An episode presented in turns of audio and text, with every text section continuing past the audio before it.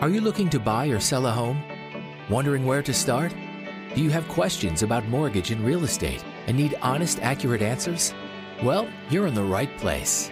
Welcome to The Educated Homebuyer with expert real estate broker Jeb Smith and certified mortgage consultant Josh Lewis, where we discuss everything you need to know to buy right, borrow smart, and build wealth through real estate ownership.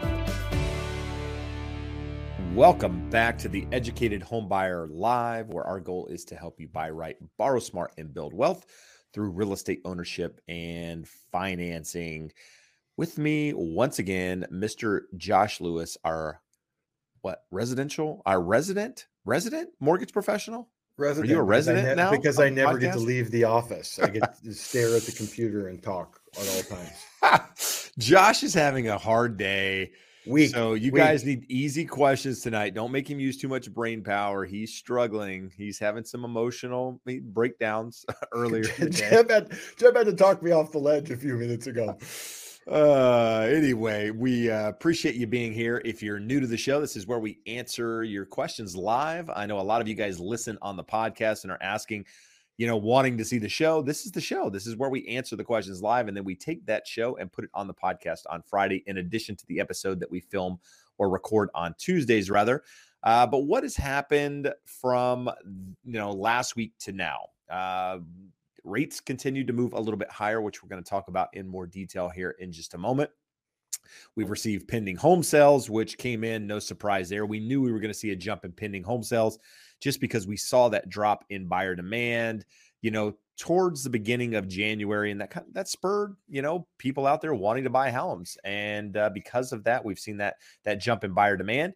And we're going to talk about what I'm seeing out there as an agent right now uh, with regards to working with buyers, what I'm seeing. You know, I, I, I put a poll on my channel this past week asking the question of, of what you're seeing at open houses. And I actually need to go back and look at it, but the majority was about split. About half of the people were saying little to no activity, and the other half were saying better than I expected to a little bit busier. Um, so we're going to talk about that in more detail. But while we do that, Josh, why don't we talk a little bit about interest rates here and get things moving in that direction? Yeah, you want to let's let's throw the the slides. It, it's Yep. a little bit helpful here. We'll Let's- get back here. Yeah, we'll start there. So Yep. look at this. This is a 30 year, 5% um, mortgage bond. And you're probably saying, well, rates aren't 5%. Why is that? It's a toss up between the five and the five and a half percent coupon, which is better to look at right now. But this gives us a view back to September. So we've kind of made a round trip here. We went all the way down. So remember, Jeb always likes me to point out um, down is bad in this because that means prices paid for the bonds are down, interest rates, yields are up. So we hit um, what looks like the 20th of October or so, kind of the worst uh, levels, and then improved and then kind of backed off and then improved and backed off. I drew that red line in there. That red line is a pivot.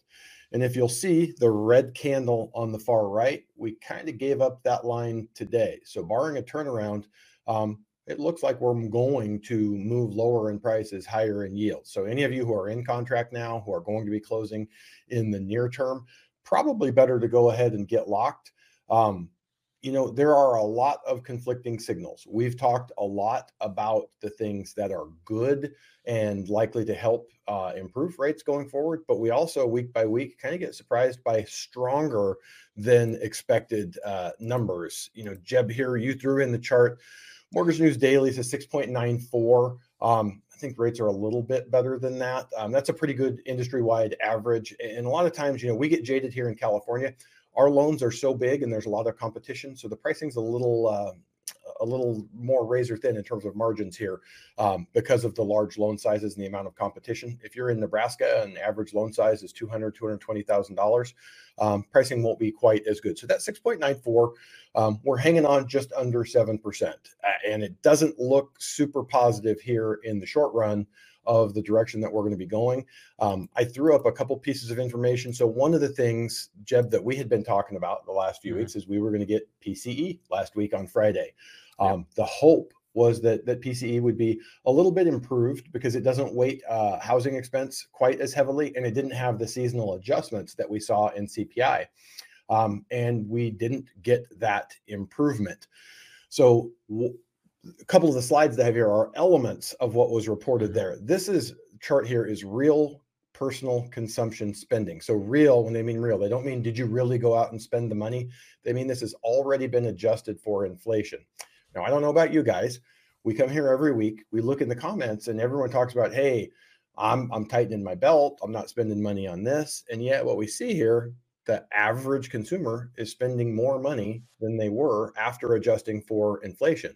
So it's not just that prices went up because of inflation; they're literally spending more. Well, Josh, let, let- while you're on that, eh, you know, we I don't know if I talked to you about this or someone else, but you know, kids are on spring break here in a couple of weeks, and so family, we're looking at, at you know doing a vacation for for when they're on spring break, trying to plan something, guys. Eh, e- Booking a vacation for one, super expensive. It's crazy what flights cost these days, what it costs to stay in a hotel. Like I remember you know, and and I'm not trying to date myself, but I remember like you could use you used to be able to get a like a really nice hotel room for 400 450 bucks, right? Like Not really anymore. nice, really yeah, nice. now Not- it's seven, eight hundred bucks a night for a mediocre hotel room in a lot of these places. And we're looking at booking, you know, vacations and what have you. We had to book two months ago to get something that, you know, solidified that we're going to take in April. Whereas we used to be able to book this, say, now and and do it just because you know uh, uh there wasn't that many people there's so much demand out there there's a lot of spending still happening so it just kind of corresponds exactly with what you're saying there josh And that, I mean, Jeb, that truly is inflation. That's the same thing Yeah. going up in cost. Once it's adjusted for inflation, who knows? Um, who knows if people are actually spending more uh, on things of that sort? But you know, anyone talks about what what is the big the big topic that came up this week? Uh, revenge vacationing. People, we've been trapped at home for three years, so everyone is going on vacation. Flights are really expensive.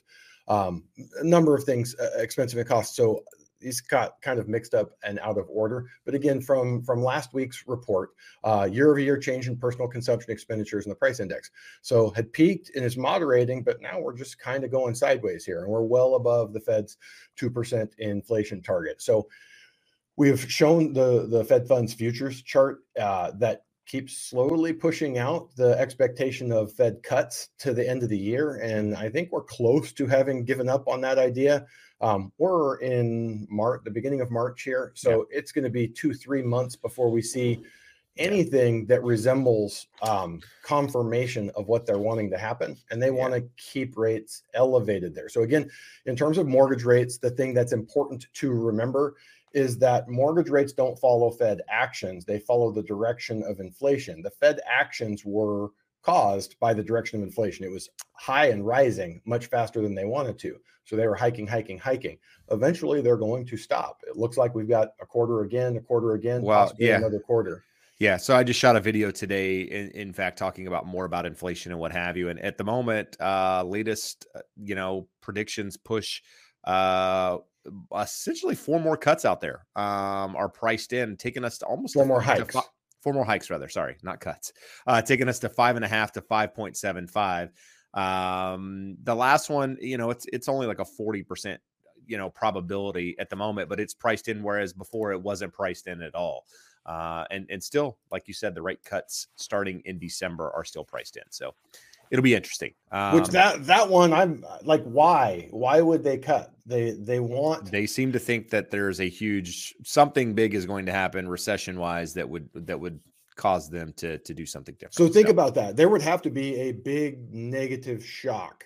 Um, so far, the economy has been surprisingly resilient. Some of these numbers don't necessarily make sense to us with what we're hearing and seeing on the street, but the numbers come out just slight upside surprises across many different measures.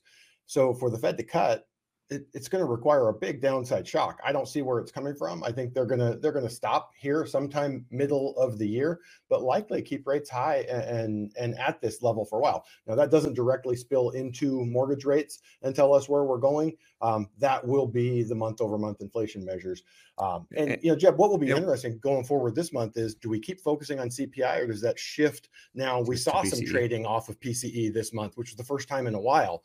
Maybe it, it shifts over to where they go back to the Fed's preferred measure and look Mm. at PCE. I don't know, man. There's just so much so much hype around the CPI number. I don't know if they can just change all of a sudden. But we'll see. Um, and we're going to talk a little bit about inflation here in just a moment, but we're going to look at some other charts as we always do.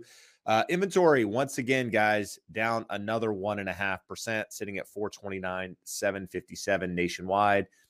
The lowest numbers we've seen in a very long time. Um, here in Huntington Beach, sitting at 148 properties, Orange County, 2166. We haven't seen these numbers since I don't know. It's it early fourth quarter of of uh, or uh, of 2022. So it's been a while. Um, inventory is going the wrong direction uh, to give buyers an opportunity to um, bring prices down um, in any significant way. You need more inventory to come to the market, which we talk about every single week. Um, and and on this topic, let's talk a bit about a couple of offers put out. So put out three different offers in the past eight days, seven days. Um, and all three of them are, are multiple offer situations. One is somebody we've been making offers with for the better part of a year. Uh, he stopped um, and came back to the market now that rates are double. Um, decided to buy now when rates are significantly higher, but nevertheless, he's back in and and always making strong offers, always at the asking price, above the asking price. But during the the the heyday, if you will, of the market last year, unwilling to go crazy above, and therefore he never got a property. Um, so now he's coming back, making offers at the asking price, a little bit above. And the property that he purchased or was looking to make an offer on was listed at a million. He offered just over a million. I think a million ten was his offer. And very strong, shortened contingencies, did everything right in the offer. That property ended up having 15 offers on it um, five of which were $100,000 more than the asking price. So over 1.1. So five people offered $100,000 more in a declining market that's crashing. Right? That was that was a sarcastic remark there. Uh, didn't really come across well, did it, Josh? No. Secondly, offer um, in San Juan Capistrano listed last Friday, put an offer in on Sunday, had multiple offers on Sunday already. Um, and as of today, they're still taking offers for whatever reason. So there's that one. And then another buyer, actually, one of the buyers that wrote an offer on that made an offer last week, multiple offer situation, and they went with one offer without countering anyone. So out of three offers, we got nowhere on those those two different buyers there, and all sold for more than the asking price in a market that supposedly isn't doing anything. So just know out there, guys, it's not nobody's giving away houses. If you're planning to buy, you just need to plan accordingly and kind of have an idea of what to get into. I, I was surprised to see people going well above the asking price um, on that particular property for one. Uh, it, it, was it seemed to be priced right at its current price, and so really surprised to see where those numbers went. Um, I don't know. It'll be interesting nonetheless. So yeah, that's where I we're sitting. I think we talked about it last week. I have that client looking out in Wildomar, and again, he wanted something unique. He wants acreage, so he got a half acre. He was offering on a property. It was a half acre. It was a manufactured home. It went he lost out. I don't know how high it actually went. He went thirty-one thousand dollars over list. It was listed for four thirty. He went to four sixty-one and didn't get the property. So there doesn't necessarily seem to be rhyme or reason, other than the ones that are getting that kind of bidding that I'm seeing. There's something unique about them that there's a bigger bidding pool, um, but still not really seeing anyone getting you know huge discounts on properties either. No, understood. Understood. Uh, let's see here. Next chart. Also, um, weekly uh, inventory coming to the market. I like this chart because you can kind of compare it back to you know this time last year to see where you were. So if you're going back, looking in early part of January, inventory was coming to the market at a quicker pace than than it is at the moment. But we did see a couple of weeks there where inventory went up and then kind of went back down again. But then we started to see mid, you know, what mid February was really where we started to see inventory kind of go up and up and up. This time, um, you know, we're starting to see the beginning of February. We're nowhere near the numbers that we saw last year. It'll be interesting to see if March, you know, brings more inventory because we're not seeing it come on um, anywhere close to we, you know, to where we did last year. Price reductions looks to be moderating a little bit. Um, price reductions have come down. Uh, we're sitting around 40%. Only 31% of sellers are out there having to reduce prices at the moment. A lot of that had to do with interest rates coming down, buyers coming off the fence and buying property. But it looks that line looks to be flattening a little bit. I think if interest rates stay where they are now, and properties, you know, are there. Sellers need to sell. You're going to probably see some more price reductions have to come to the market um, if they are not priced correctly to start. Um, interesting chart here just showing resale home purchase contracts receiving multiple offers. So last year, uh, looking at um, what is this? I can't see on that. So, oh, yeah, January of 2022, 60% of the homes were receiving multiple offers nationwide. Only 25% are now, but 25%, so one in four is receiving some sort of multiple offer. And depending on where you're located there in the country, you can kind of see the different chart. And Jeb, I don't know where the, where this one. fits in on that, but it, it, most of the clients that I'm dealing with, they want, like we are saying, the ones that are getting overbids, they have something unique about them. Either they're really nicely upgraded, they're a fantastic location, they have more land. Most most clients out there are are going after the ones. That's why they're getting multiple bids. They they're generally the unique higher end, not higher end in that you're Beverly Hills, but in any city you know there's different cities different neighborhoods different schools properties and and for whatever reason most of my buyers are more attracted to the ones that are going at a premium still and, and i think it's important to note guys that when i'm the two buyers that i was talking about a moment ago making multiple offers putting a lot of money down um, one of the buyers we're closing today is putting he's buying a 600 and what's the price of that property josh 640 640 ish, and he's putting about three, about half down, 50% down, 50, close to 55%, it. 55% down. Yeah. So huge down payment. So if the market goes down a little bit in value, it doesn't matter, right? I mean, he's there. He knows, you know, the the risk. He's there long term, what have you. The other two buyers that I'm I'm uh, working with, one's putting 30% down on a million dollar purchase. That's 300 grand. The other one is 17, 18% down, um, somewhere around a million dollars. So, you know, people are probably watching this going, well, what if the market moves, you know, goes down? These people are underwater. No, they're not because they're putting a significant and significant amount of money down. And most of these people understand the risk that are associated with buying a house in in this market or in any market for that matter. Uh, but earlier, Josh, we were talking about uh, inflation. Why is inflation still coming in a little bit higher than expected? Well, this is uh, rent and shelter uh, numbers. Um, both are reporting uh, basically the core and the the headline numbers are reporting significantly higher than they were in December. In fact, both of these are record numbers, which is you know coming into the inflation numbers, which is why inflation is reporting higher than expected. Now, with that said, we know rents are coming down. There's a lot of charts out there that show that rents are coming down. They just haven't been reflected um, in this data, right? Because how rent is reported is a landlord you know, is typically under contract with with a tenant for 12 months.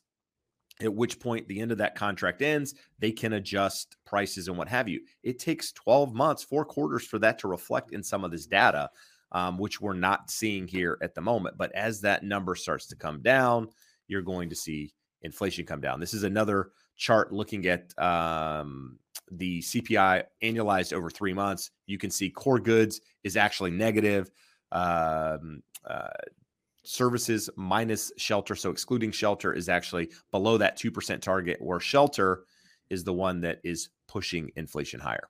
And Jeb, when you said rents are coming down, it's truly it's not that rents are coming down. Rents not coming going, down, going they're up at a much yeah. slower pace. Yeah. They were going yeah. up rapidly, and that was very problematic for anyone. That's most of us even above and beyond a vehicle. I mean, we talk about the, the number of people with with thousand dollar or higher car payments now is an all time high, but even at that, rents are well above that. It's the biggest portion of your income. So if you pay two thousand dollars a month in rent, it goes up ten percent. It's two hundred bucks. So it's a significant uh, amount of money. There's no sense, Jeb, for us in talking about it for those that are still renting at this point, but in 2015, 2017, 2019, 2021, we're saying you should be fixing your housing cost.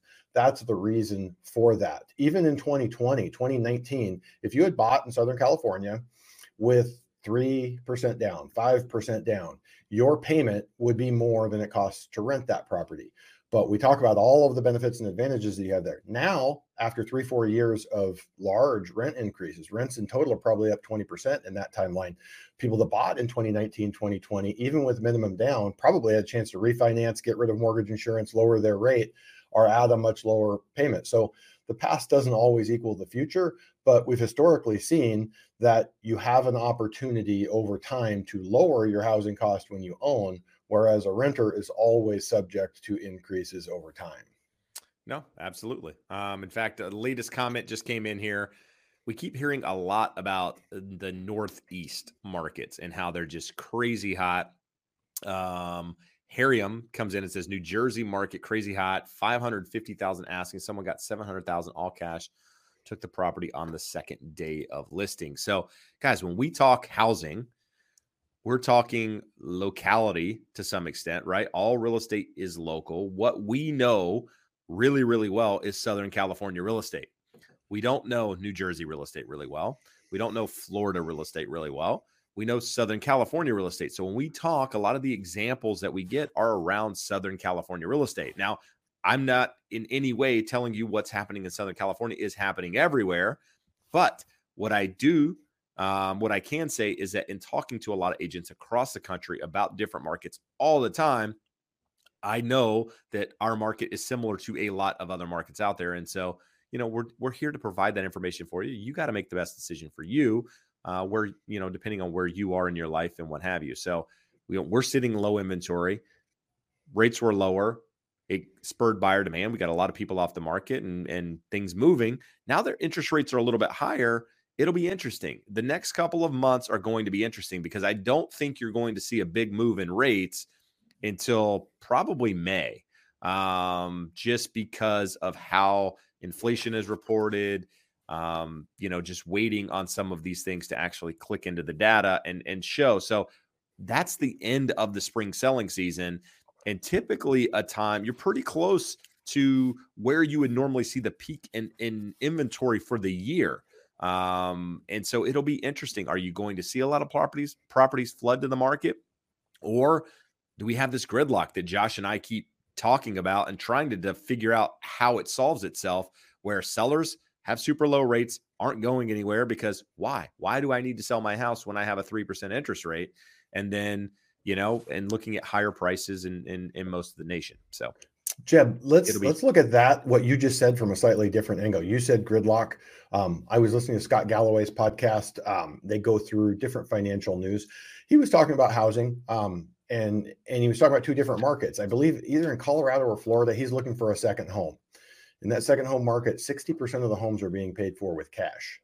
And then you look at he flashed over to another account or another area, and entry level buyers like you just can't qualify. So he, was calling it a stalemate. He says, I feel like right now we have a stalemate between owners who don't want to sell or don't want to um, believe that, that prices uh, are lower or that the peak value isn't what the home is worth. And then we've got people that are renters and that want to enter the market, that want to own a home, and they are hoping and expecting a crash. And we have a stalemate. And I, am I'm listening to it and I go, there's absolutely some truth to that. We talk about this every week, but that inventory number tells us it's not a stalemate. They're not putting a sign in the yard and saying, hey, I'm going to keep it out there until someone pays me my price. They're literally just not putting a sign in the yard. They're saying, I don't want to try in this market. I'm happy with where I'm at. You know, Jeb, you and I, we've talked about this on the show. Neither one of us would say our homes are our dream homes, but they're pretty darn nice. So in in with the current status, there's zero reason to move, and I think a, a lot of potential sellers. My wife disagrees way. with you. your your wife says, "Josh, you are wrong," and stop talking. My wife wants she she sends me a property every day, so um, who knows? I'm surprised I still live where I do just because of that. Uh, I'm going to put up a chart here just because you said something that made me think, um, Josh, while we're talking about this. And for those of you who listen on the um, podcast, I apologize because we show some of this stuff and then you can't see it. But you just said something. You said 60% of the people buying homes in Colorado are paying them in cash. This article came from I forget which which news source, but basically says that all cash deals share above 50% of the market share in 13 cities, Atlanta being one of them. So there's a lot of cash out there, guys, of people that's who you're competing against in some of these markets. Now, that's not everywhere, um, but in some of these markets, I mean, because people sold, they're sitting on money, they're waiting for these opportunities. That's some of it. Some of them are investors, although the investor share has dwindled a bit based on recent reports. Um, but you know, it's not just all people financing financing property. Um, and, and I think that that gets a bad rap because people are like, oh, he's buying a property now. They're financing it. They're they're gonna be underwater. No, no, they're not, especially if they're paying cash. So, Josh, this is where we are. We're 24 minutes into the show. We haven't answered one question. Do you want to answer some questions? Do you want to answer some it questions? We don't have a lot, it, quite frankly. It is kind of, we don't have a ton. We have a lot of comments, not many questions. Um, what I will say before we jump into that, Jeb, uh, you, we have the comment here. Someone talking about New Jersey and what the New Jersey market is doing. Yep. Um, I hosted the Vetted VA live last night where we talking about how to get a VA offer accepted in this market. And that conversation was again about how to get an offer accepted because it is not easy. You know, everyone wants to think, hey, home prices are down, sellers are just begging, wait, and hoping for a, an offer. That's not the case. But more importantly, uh, we had a gentleman from Florida, and he said it's pretty balanced market there. Um, it's not not super strong seller market like we had, not uh, a buyer's market by any stretch, but definitely not that strong sellers market that we had. Um, realtor from Maryland, she said it's nuts everywhere, uh, all through her market throughout the state of Maryland. Um, multiple offers, bids above ask, um, more so than I had heard from from most folks.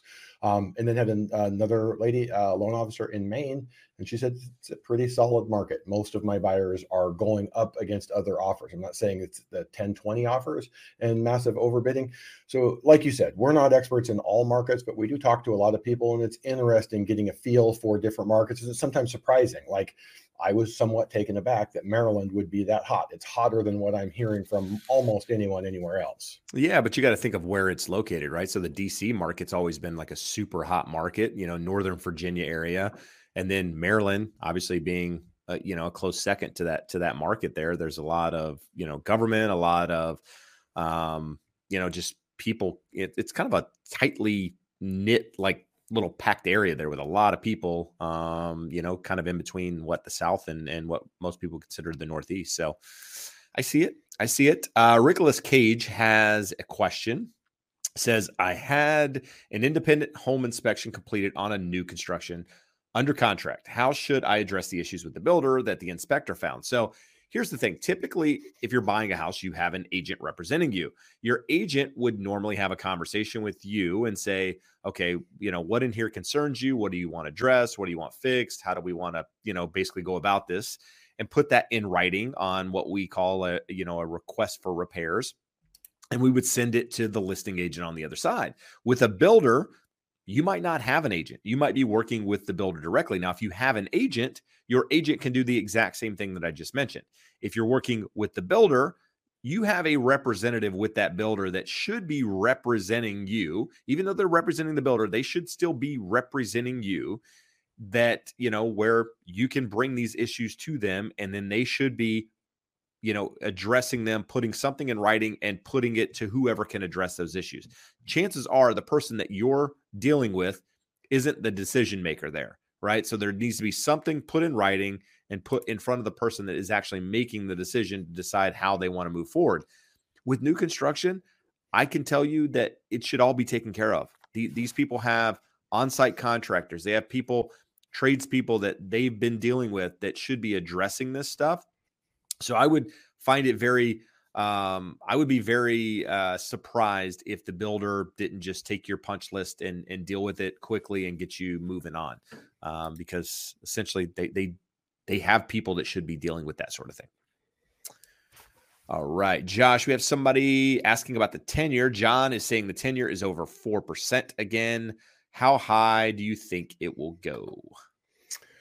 I would be surprised if it went higher than it did last year, but I, I would also say I wouldn't be shocked. Um, you, you, know, normally, um, I again, I follow people that are technicians and and track this stuff very closely and have a better handle on it. But it looks like we peaked somewhere 435 ish um, I think we stay below that.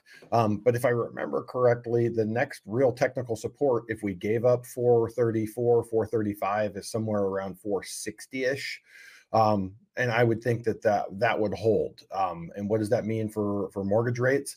Well, it, can mean a lot of things. We, we showed the chart uh, a week or so ago um, that things were moderating in terms of the spread between the 10 year and mortgage rates, uh, normally somewhere between 1.7 to 2%. So, say 2% and a 4.6 10 year would put you at 6.6. Well, we're already above that. So, the spreads could moderate and mortgage rates could stay the same, or we could see what we've seen here over the last year or two with a 2 3, 2 4, 2 5 spread, um, and a 4 6 would get you up well into the seven, seven and a quarter ish at that.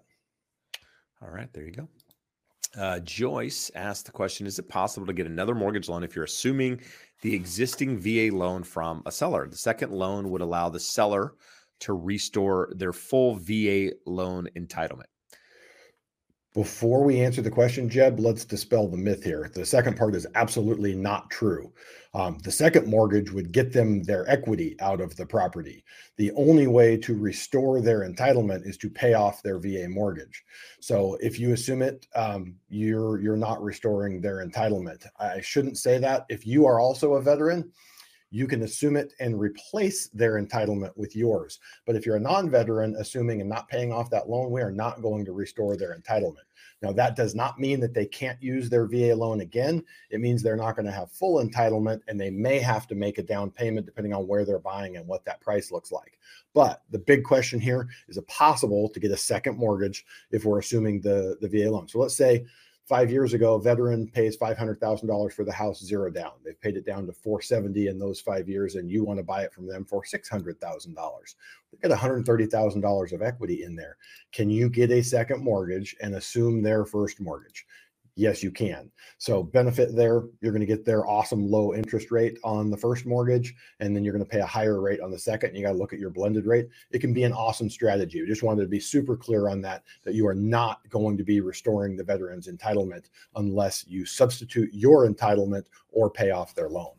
All right. Um, Alex has a question of, are we worried that people are still willing to go over the asking price? Are we making the situation worse? I say, am I worried about that? I'm not worried about that just because I don't think it's going to be nearly what it was last year when when all that of that was happening, pushing prices up way too fast. Um, it's always been a part of the market forever. There's always been, you know, opportunities where there's been multiple offer situations. Someone's had to go above the asking price uh, in order to make a deal happen. And I feel like for the right property, for the right, you know, the person making that, if that's the right property for them, yeah, if if going above the asking price is what you want to do and you're comfortable with with everything associated with that, why not? I mean, if I were making if I found a house now that worked for me and you know, I needed to go above the asking price to make it work, it, it's part it's just part of the deal. Um now if everybody does it all over the place, you know, across the country on every deal, yeah, it's a problem, but I don't I don't think that's going to happen. Jaden has a you know very profound thought here for us, Josh. If you were 18 again, how would you get started? Would you marry Angela? Twice. That's the, that's the best decision I made.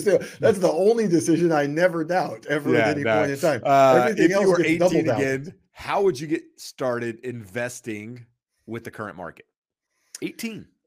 Well, let's hold on. I'm trying to get to the actual comment because someone, uh, an answer here came from a listener, a viewer says, I'd invest in dividends in a Roth IRA. I actually corrected that there, but then also followed up. I really, I really liked what the answer was. Said, Hey, I started out with a thousand dollars and then was adding what I can add to it every month.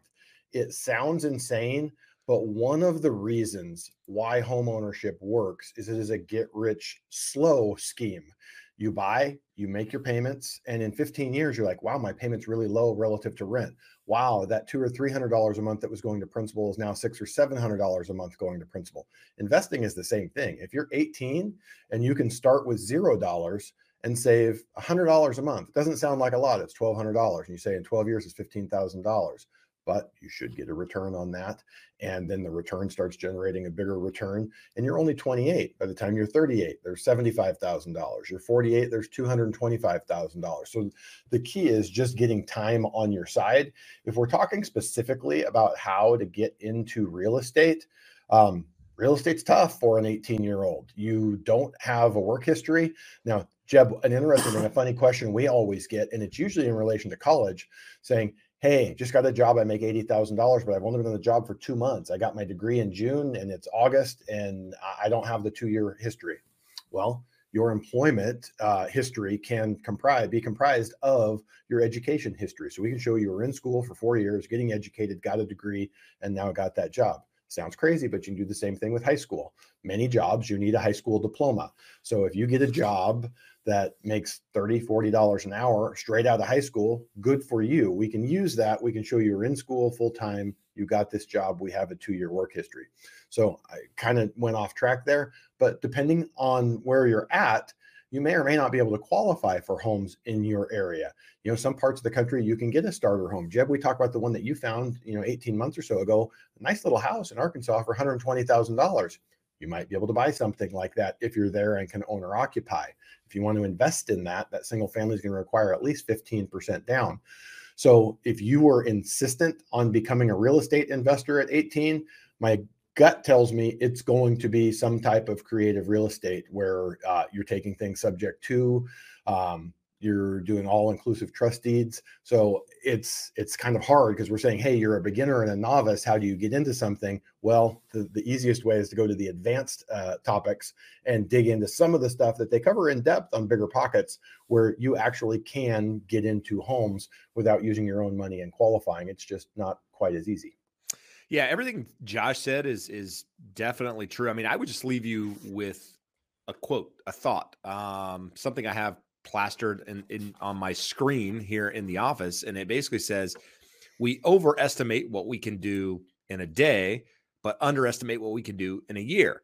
But I would ask you to change those, you know, the the narrative there a little bit and to say we overestimate what we can do in a year, but underestimate what we can do in 5, 10, 15 years. Like Josh said, like just getting in. Everybody wants to be rich today. Everybody wants to be the investor that has 100 properties today start investing, starting putting a little bit of money away. Like somebody said, put, you know, it doesn't need to be a thousand dollars a month, maybe 25 bucks. Just start putting some money away so that you have something so that when the opportunity is there and you're ready, you have the money to be able to make that move and you're not scrambling on trying to have, you know, figure that out. And think long term. Real estate, like Josh said, get rich slow.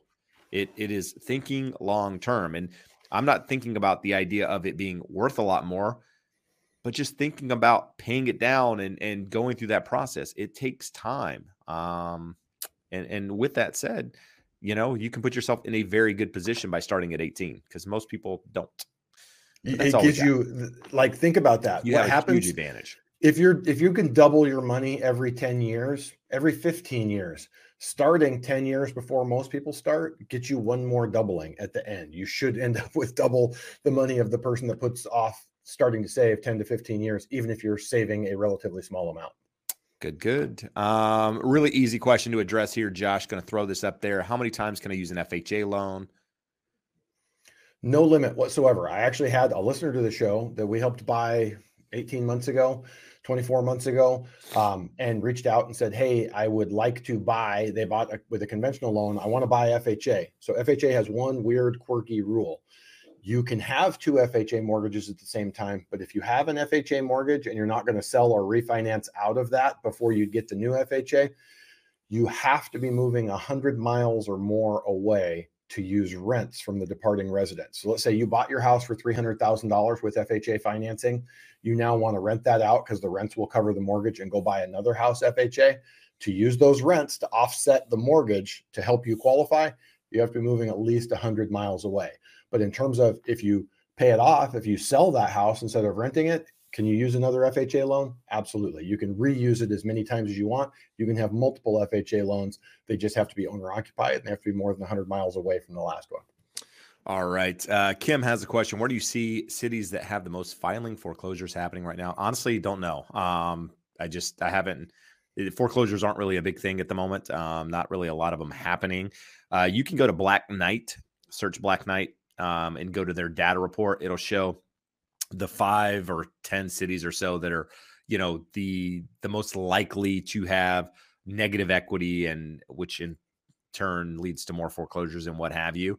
Um, but right off the top of my head, I none of you know I can't think of a, a place where I'm seeing a, a, ton come to the market. Josh, anything ring a bell? No, nothing. But what I would say is Kim's been here repeatedly, yeah. um, educating herself, asking really good questions. I think the question behind the question there is where are there some foreclosures where I could possibly get a good deal? I would push back against the logic there. Intuitive on the surface. Hey, if I can find a place with foreclosures, I can get something cheaper. If a market starts to have uh, a preponderance of listings being foreclosures or more foreclosures than the market can easily absorb, you're probably looking at that market going to continue to go down. It's not stabilized yet. So, unless you really are coming at the end of a wave of foreclosures and feel like you can pick the bottom, I would be super careful about looking at foreclosures. Right now, with the current very low levels of foreclosures, it's just other inventory. So we have low supply. Some of the supply is foreclosures. There's a lot of demand relative to the amount of supply, and therefore they're selling for market prices. You're not really getting any discount from foreclosures. Um, and it's not because they don't exist, because there just aren't enough listings, uh, period. Good. That's good. Good thought. Uh, Dina asked the question of Is there a potential that the government will intervene again, like they did during COVID, that caused rates to decrease significantly? You know, I, here's the thing, uh, Josh. I think a precedent has been set to some extent that the government will bail you out, and it's not a good precedent to set um, in any way, shape, or form. Now, does that mean they'll do it in the future? No, it doesn't. Does it mean there's a likelihood they'll do in the future? Not necessarily. Does it mean there's a possibility? Absolutely. If you would have asked me four years ago if the government could shut down the entire economy send everybody checks and do, I would have said, no chance. There's no way that can happen. It happened. Um, and here we are today, right? Having this conversation. So, is it possible? It's definitely possible. Uh, I just don't know what the likelihood of that happening again. Um, I think it's low. I, I hope that it's low. Uh, but Josh, what are your thoughts?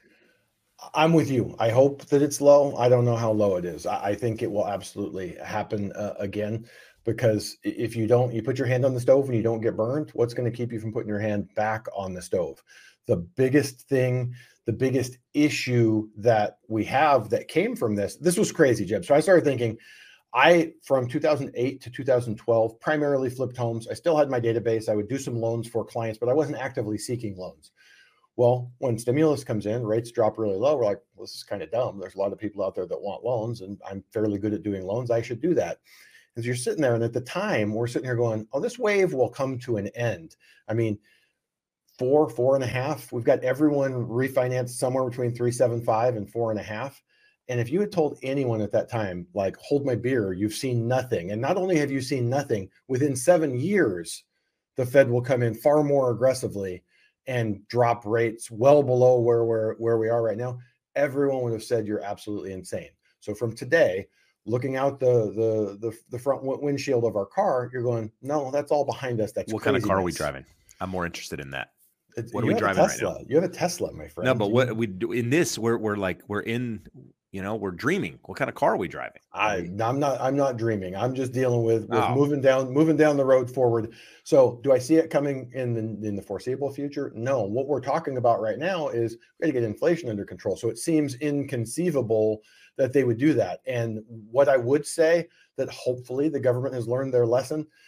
They have made we, we talk, we pay lip service to income inequality, to to wealth inequality, not just income, just inequality, period. And what have we done? We made it worse. The people that owned assets, those asset values were inflated by low cost financing. So those that had have more.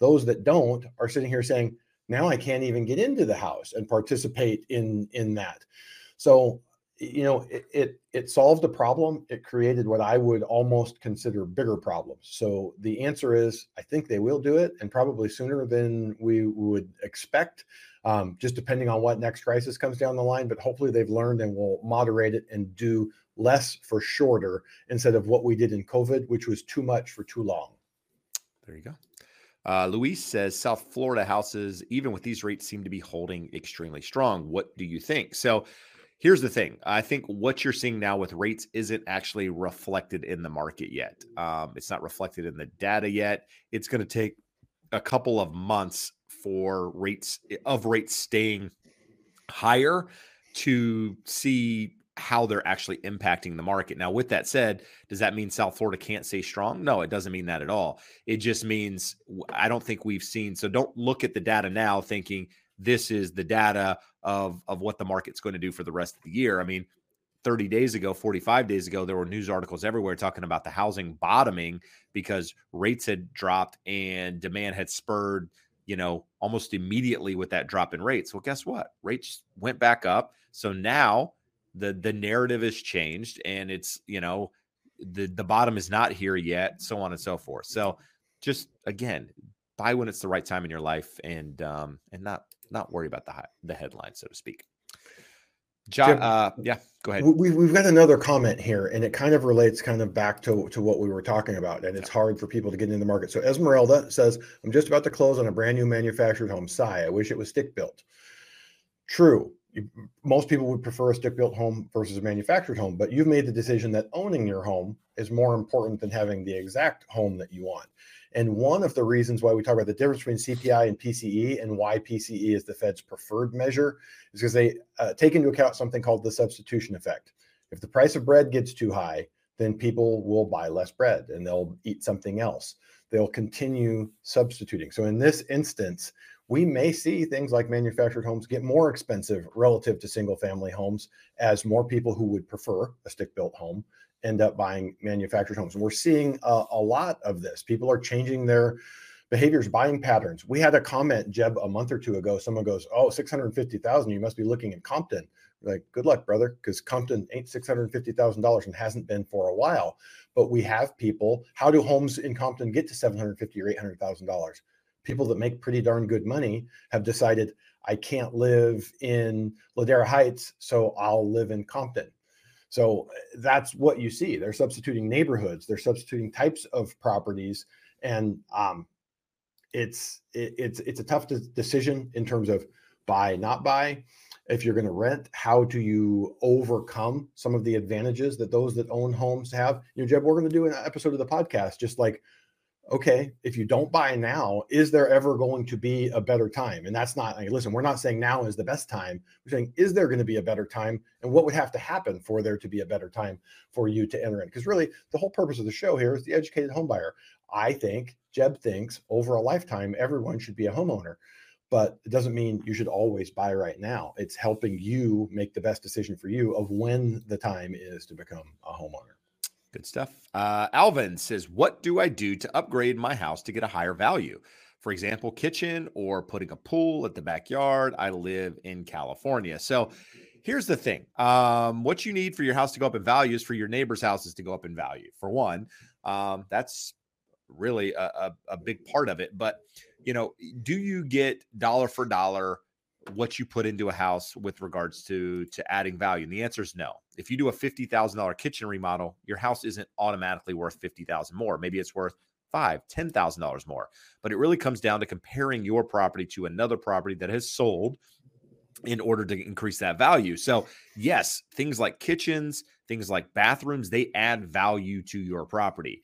Now, do they not, add 100% of the expense of doing it, Jeb? Do they? Is that can they? Can they? Do they? If I spend forty thousand dollars on no. a new kitchen, is my house worth forty thousand dollars more? No, no, no. Were you there when I talked about that? Or were you uh, moonlighting over there a moment ago when I said that? I was trying to, to research some some data here, so we we have so so Josh was moonlighting on my on my answer to the question, uh, but no, exactly. So you know, a fifty thousand dollar kitchen, like we said, might add five, ten thousand dollars to the value of your home. Pools are one of those things that a lot of people are misinformed about because pools are expensive. you know, seventy five thousand, hundred thousand dollar, you know, addition to do a pool. Sometimes many, you know, two three times over that, depending on what you're doing to the backyard. You don't get that back in value. It is it, you do these things because you want to enjoy them yourself. So that's part of the reason that you do, you know, the pool or or the upgrades is because you want to enjoy them. Are they going to make your property worth more? Sure. But again, it's not going to be dollar for dollar. So look at what homes around you are selling for compared to your home that have the nice kitchen, that have the pool in the backyard. And, and you can get an idea of if you did that to your house, what your house would likely be worth in that environment. Now, again, it's going to be hard to compare it apples to apples without having a realtor kind of guide you through that, but give you a really good idea. Hopefully that's helpful. And, and Jeb, I think the question behind that question was, hey, I, I, want to invest in my home and make it yeah. worth more. There's better ways to invest that money. Um, it, it, just you're not going to unless you have a distressed property where the kitchen is awful. Then putting a nice kitchen in it probably would get more than a dollar for dollar uh, uh, improve, improvement out of that.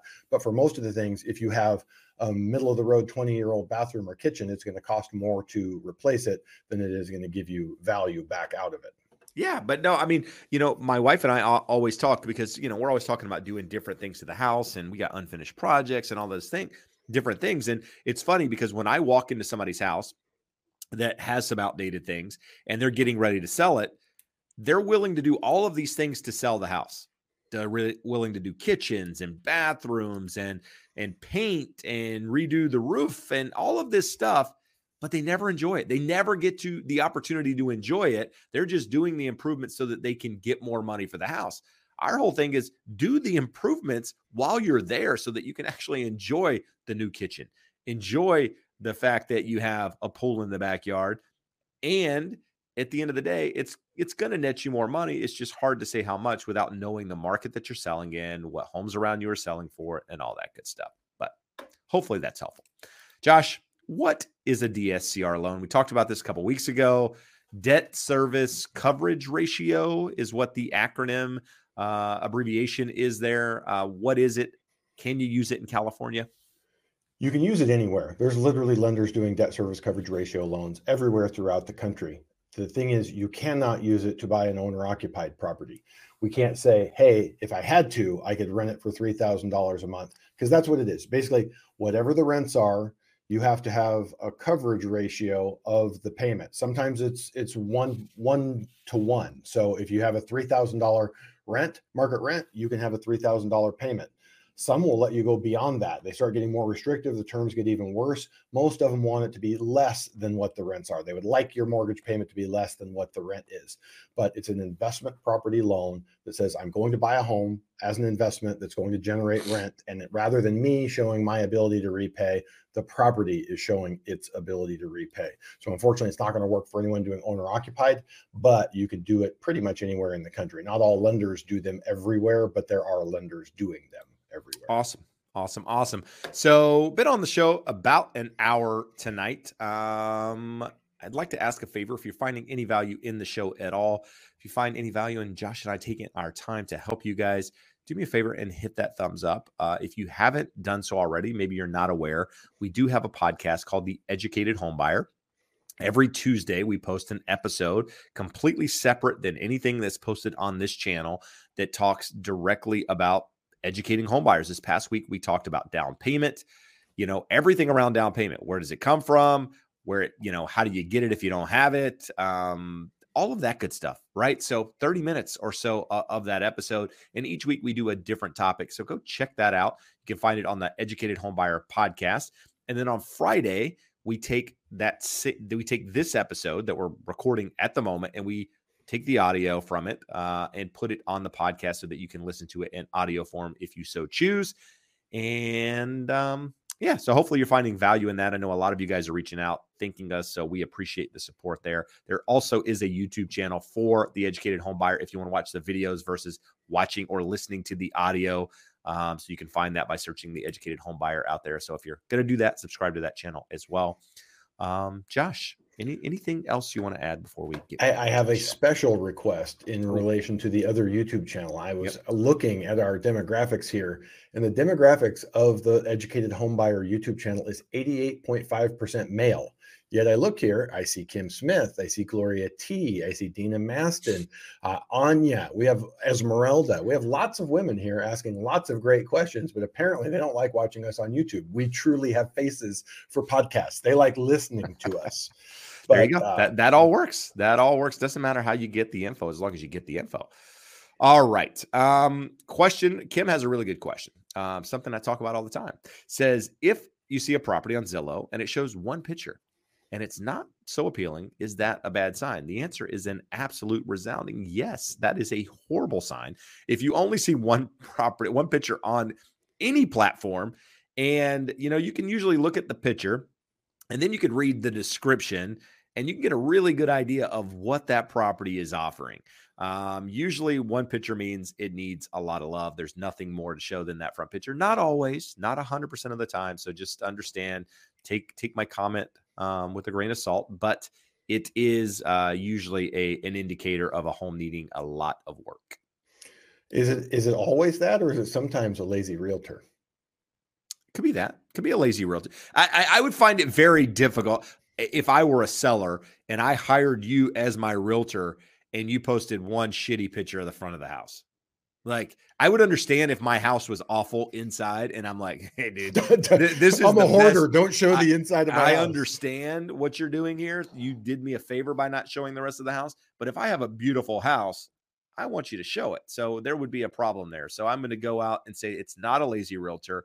It's a realtor doing their buyer a favor or their seller a favor rather by not showing the home. How's that?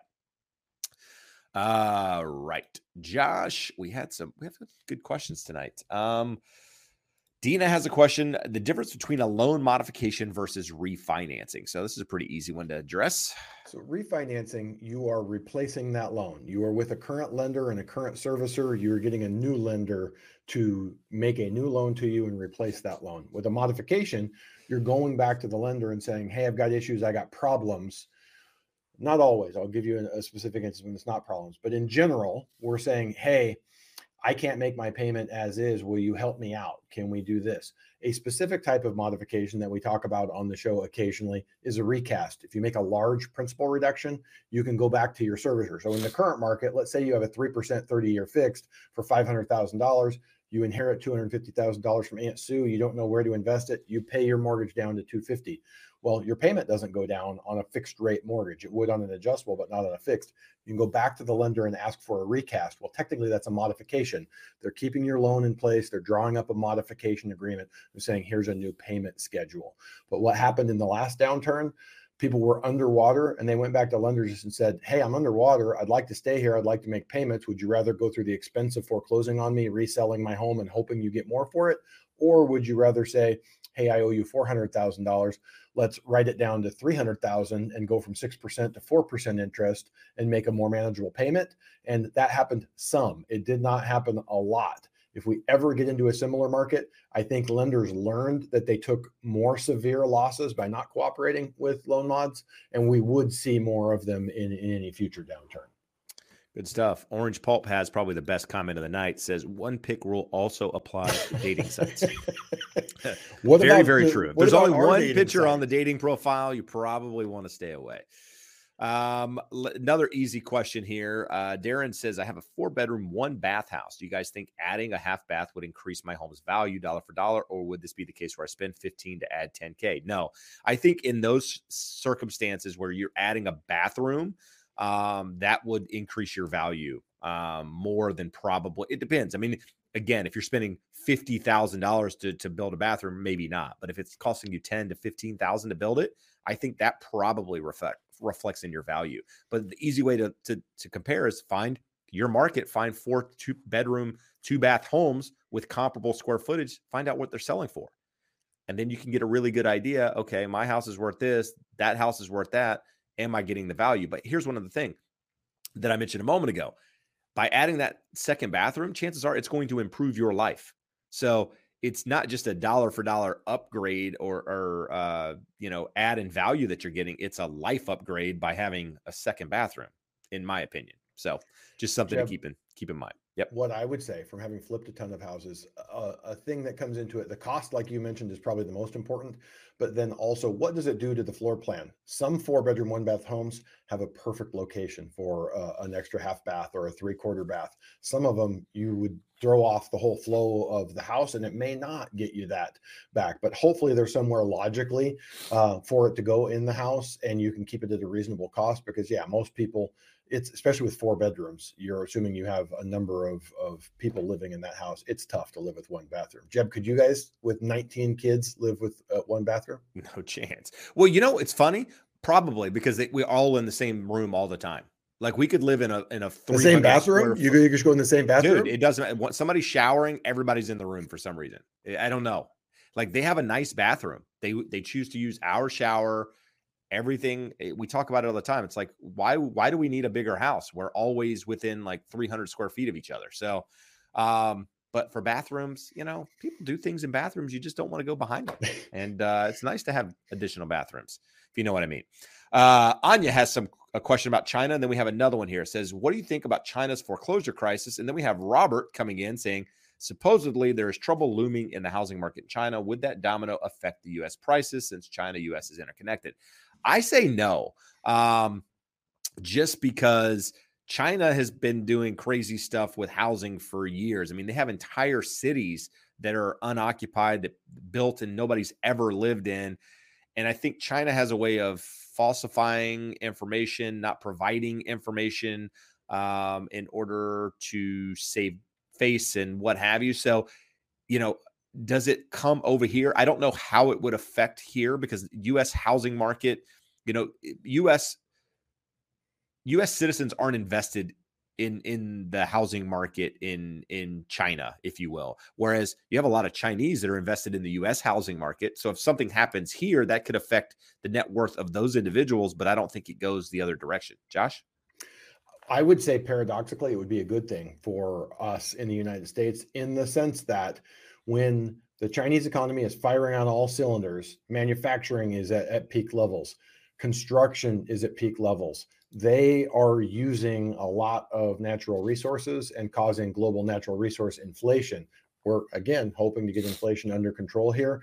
So, no one's building when you have a foreclosure crisis or a property crisis. Like Jeb said, it's really hard to, to read into the books and their industry there um, a lot of this is financed with government debt or companies that are quasi private but really financed by the government so it's hard to read in too much to it. But if they had a, a property crash and, and it in negatively impacted their economy it would to me be a positive for us here. All right. Uh esau essa this is the question of the night jeb no it, it's a great question. Uh says for the for the self sufficiency test, are the rents calculated at market rent or the current tenant rent? This is this is California FHA loan for a quadplex. So I'm going to give some background here, Josh. You can answer the question, okay? Unless you wanted to give it all and just explain what self sufficiency is. Why don't you just go ahead and, and handle the whole thing? So, what is? Let me start by saying what is self sufficiency when it comes to FHA? So the reason why I say this is the question of the night is I get people calling me all the time. They want to buy their first home. They're in Southern California, a high price market. And to mitigate that, they want to buy a three unit, a four unit building. FHA has a little known test called the self sufficiency test that Esau here is aware of. And what that means is that let's call it a fourplex. All four units, the rents from those four units, despite the fact FHA is owner occupied, you have to live in one of them we take the market rents, not the current rents, we take the market rents and multiply them by 75%. That 25% haircut allows for a vacancy and expense factor, and your mortgage must be less than 75% of the rents from all of the units. In high priced areas like Southern California, like the Bay Area, like many other parts around the country, it is almost impossible to get a house, uh, a, a, three to four unit building to pass the FHA self sufficiency test. So the good news, Esau, you get to use market rents. The market rents are defined by the appraiser. You're going to do a market rent survey. They're probably not going to actually get you the real market rents. We talked about earlier in the show, rents are moderating, but still sky high.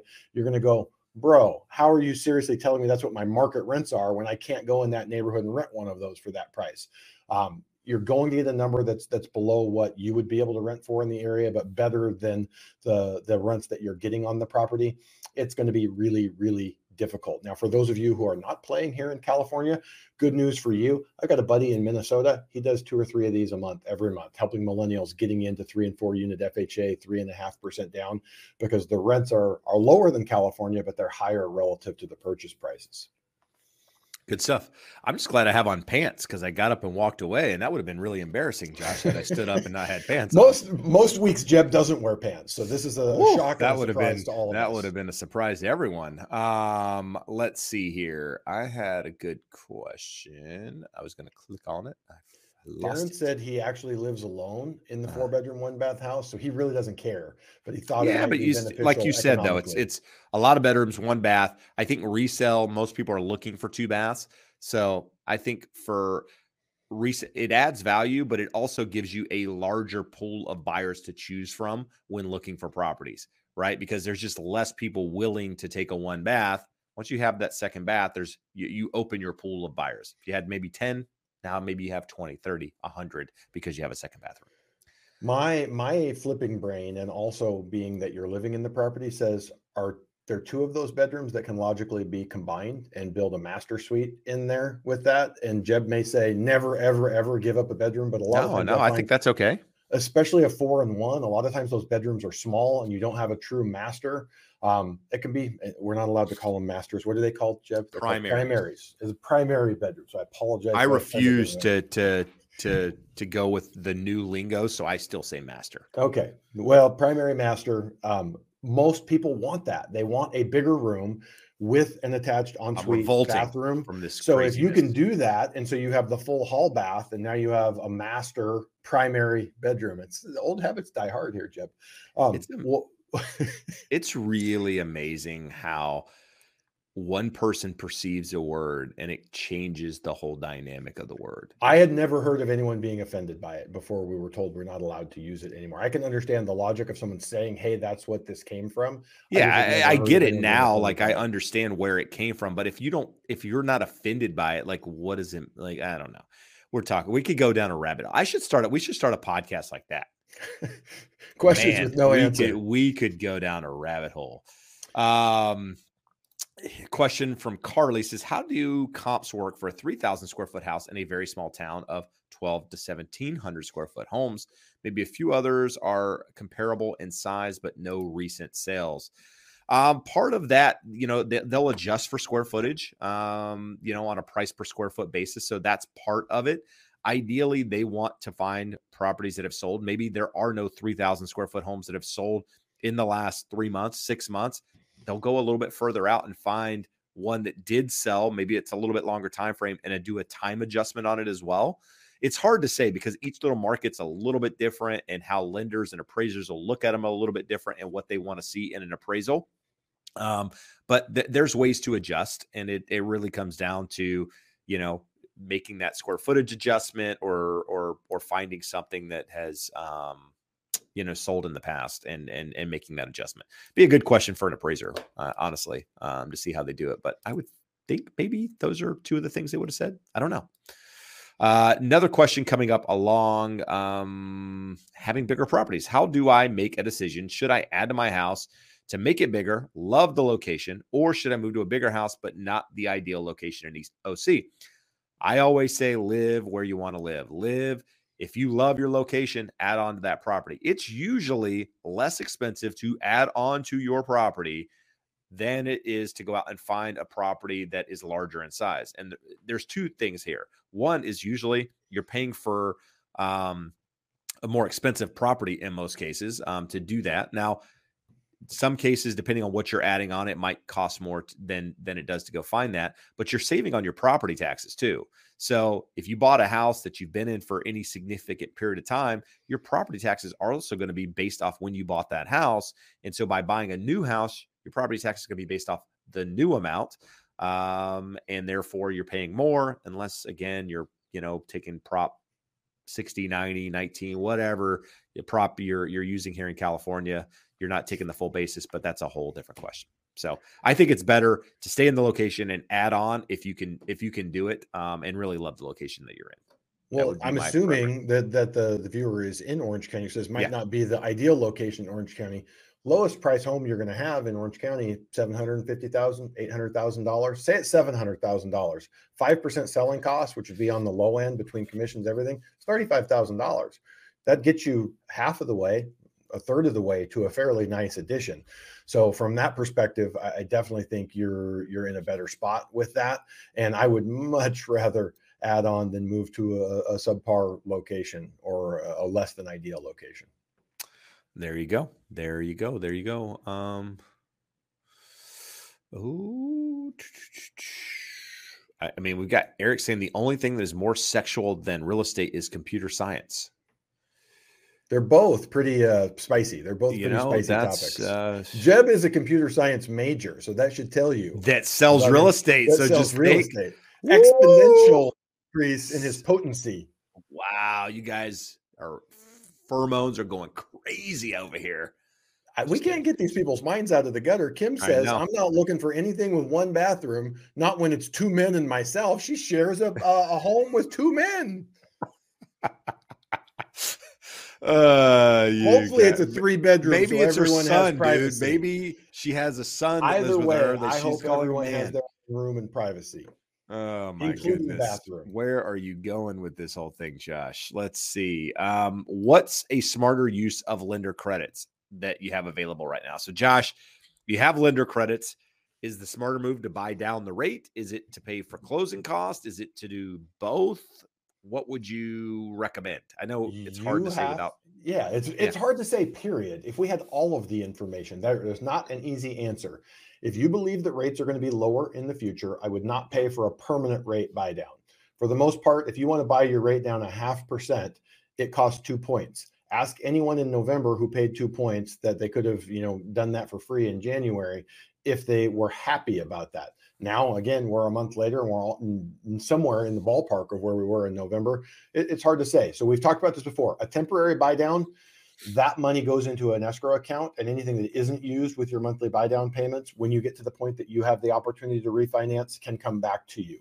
Um, paying closing costs eliminates the cost of that mortgage, frees up money to refinance later on if rates are going to go down. Um, the permanent buy down, I would only do if you felt like rates are going to stay at this level or higher for the foreseeable future, and you're not going to have much of an opportunity to refinance. Your break even period on paying points, lenders are very smart. You have one loan, and you can say, I know what's going to happen with me over the next five, six, seven years, but things change when it's one person. Lenders know when there's 20,000 mortgages in a pool pretty clearly on average what those 20,000 people are going to do. So when they price buy downs, permanent buy downs, they're priced pretty accurately because on average it's going to be a five and a half, six and a half year break even. So to them, you know, we do a thousand buy downs out of 50,000 loans in this pool. At the end of the day, it's all going to even out and we're going to break even. But for you, if you're going to pay for a permanent buy down, you need to make sure you're going to be there for a while and you're not going to have the opportunity to refinance, which requires a crystal ball, which I believe rates will be lower in the next two, three, five years, and there will be a refinance window from this. But obviously, there is no guarantee with that. I love it. Anya is telling me to take my own advice and add an addition versus buying a house. And this is something that we've talked about. The problem is the addition that we would add on to our house doesn't add enough square footage to really um for the cost of what can it you costs do a, to add can you do a two-story addition You can. in that section? You can do. You can, but it, it puts the master bedroom in a weird like you're gonna have a room off your mat. Like what it, it it just it creates a weird uh what I think is a is a weird addition. I, I don't know. Um so we've thought about it. Is it something we'll do? Maybe it's like we love the location of where we are, but you know, I don't see us being in that property forever. Um, and so, you know, what I know would happen is as soon as we started the addition or we're halfway through it, the right property would pop up and you'd be like, why did I do that addition? So just kind of seeing what happens here with inventory over the next, you know, little bit and uh, make a decision from there. But I, I like you giving me my own advice. I appreciate that. Kim, Kim clarified it is an above board situation, just her husband and son. Ah, there you go. There you no, go. no crazy lifestyles around here. Uh, here we go. Uh, Andrea, Andrea says, I'm a first time home buyer in Iowa, meeting with lenders in the next coming weeks. Are there specific questions I should be asking as it relates to the current market? So, when talking to a lender, um, I think it's less about the current market so much. Um, the lender isn't really giving you um, an update on the market. I wouldn't think. I mean, maybe if you're talking to Josh and you ask the question of the market, he might give it to you. But most lenders are, you know, trying to help you with your financing or what have you. Um, Josh, what questions do you think are are important for someone to ask you? Well, when I when I read that question saying current market, maybe she's thinking in terms of that last question. Hey, if I get points from the seller, uh, a credit from the seller, what should I apply it to? How do I use it in the current market? What's ideal for me? What do you expect coming down the line in six, to 12 a, months? Is that an interview question? Um, or, or, or not? It can, I, I say it can no. Be. It can right. be because if you're talking to someone and they have no, no, not just an opinion, everyone has an opinion. If they don't have an educated and informed opinion, can tell you why they believe what they believe. It can separate options. So what I would say, Jeb, the first thing that she should do is fill out the link and get connected with one of our preferred experts. Um, because what what I can say is I get a lot of people reach out, Jeb, after the fact. You know, they're a week or two away from closing. Things didn't go the way they wanted it to. They were told one thing and it's this. Or, like I said the other week, I get people asking me questions all the way along the process of doing a loan with someone that was not me or someone that we recommended. And again, I'm not saying that I'm the only person or the people in our network are the only good ones, but I would absolutely include one of those people in your your interview process because they should be able to give you a feel. I'm not going to tell you the same things about the market as Jeb is because his job is to give you value, location, school districts, that type of stuff. My job is to tell you money wise, what does this loan do over the long haul relative to this one? If we have a, a, lender credit or a seller credit, what does that do for us? How does that change it? So hopefully it's someone that's taking the time to walk through everything with you and educate you on your options. And you get the feeling like, Jeb, we've talked about this probably three weeks in a row now. Don't just make your decision on terms. They should absolutely have good terms, but don't go with someone that has the lowest terms. Go someone who has good terms, someone who you have a good rapport with, that listens to you, hears you, and answers you, and that you feel has knowledge and expertise. So when you're going through that interview process, make sure the person that you're deciding to work with in the long run checks all three of those boxes. Yeah, and, and you want to ask the questions, how long have you been in the business? You know, who am I working with in this transaction? Um, you know, maybe, you know, after you take the loan application or what, like who am I talking to? Who's going to update me? You know, are you going to be available to answer my calls? You know, do you text, call, email, that sort of thing? Do you work on the weekends? I mean, these are all things that I don't know that, need to be a certain answer for every single one of them, but it's things that you should know and be able to compare people kind of across the board. Um, in addition to just getting a feel for people, like I feel like you can tell in having conversations whether, whether somebody, um, you know, is engaged wants to have that conversation is is there for you you know and and wants to help and and all of that right? So you know use a little bit of the feel as part of it as well. Uh, but get a referral start with a referral um, whether it's from a friend family member someone who's been through the process recently from the link that's scrolling the bottom however and just compare a couple of people and and go from there and you'll be in good shape. Um we answered that already. Josh. This is a good question. Um, I have a VA loan on both of my properties. If rate drops, can I refinance both properties to a conventional loan to free my VA? First house has 400,000 uh, equity and second house was purchased last August as a second home. I use my remaining VA eligible eligibility. I'm unsure if there's equity since it was both the last August. So, bottom line is, can you refinance a VA loan into a conventional loan to free up the uh, uh, uh entitlement there for for VA? Absolutely. It's a standard loan. There's no prepayment penalty with it. You can pay it off at any time. Um, one of the cool things that you brought up here, if there's any other veterans watching, many veterans think that if I've used my, my VA loan entitlement, I cannot use it again without paying off or restoring that. That may be the case. If you bought an expensive home that required all of your entitlement for your guarantee, you may not be able to buy another one, or you may need to put a down payment. But some folks uh, in lower priced areas are able to get two loans with no down. It sounds like you may have fallen into that bucket. So you there's a secondary part of your question. Can I go from a VA to a conventional? Absolutely can go from a VA to a conventional. But you asked under an LLC. Fannie Mae, Freddie Mac make the vast majority of conventional loans. They will not lend to an LLC. We've also talked about this previously on the show. There's nothing preventing you from changing title from yourself as an individual under the LLC after you get the loan.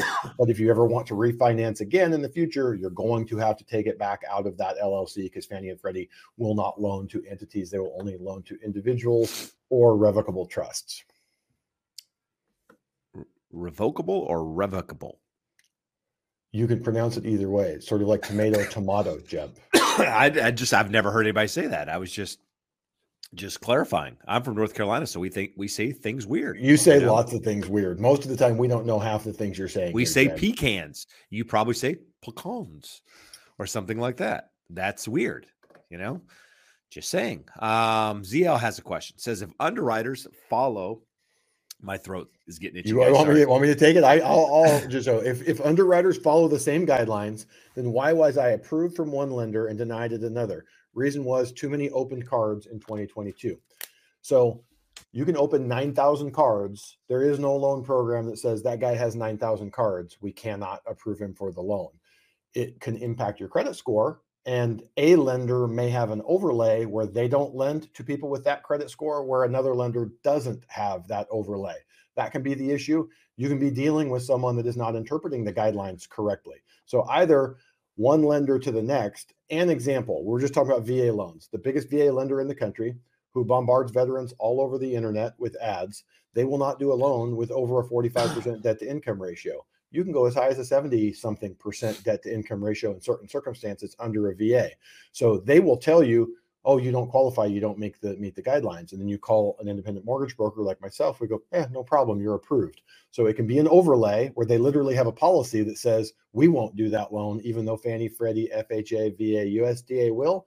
Or you may be talking to someone who's just ignorant and doesn't know how to structure the loan or how to ask you the questions to get super clear on your situation to make sure that you do get qualified.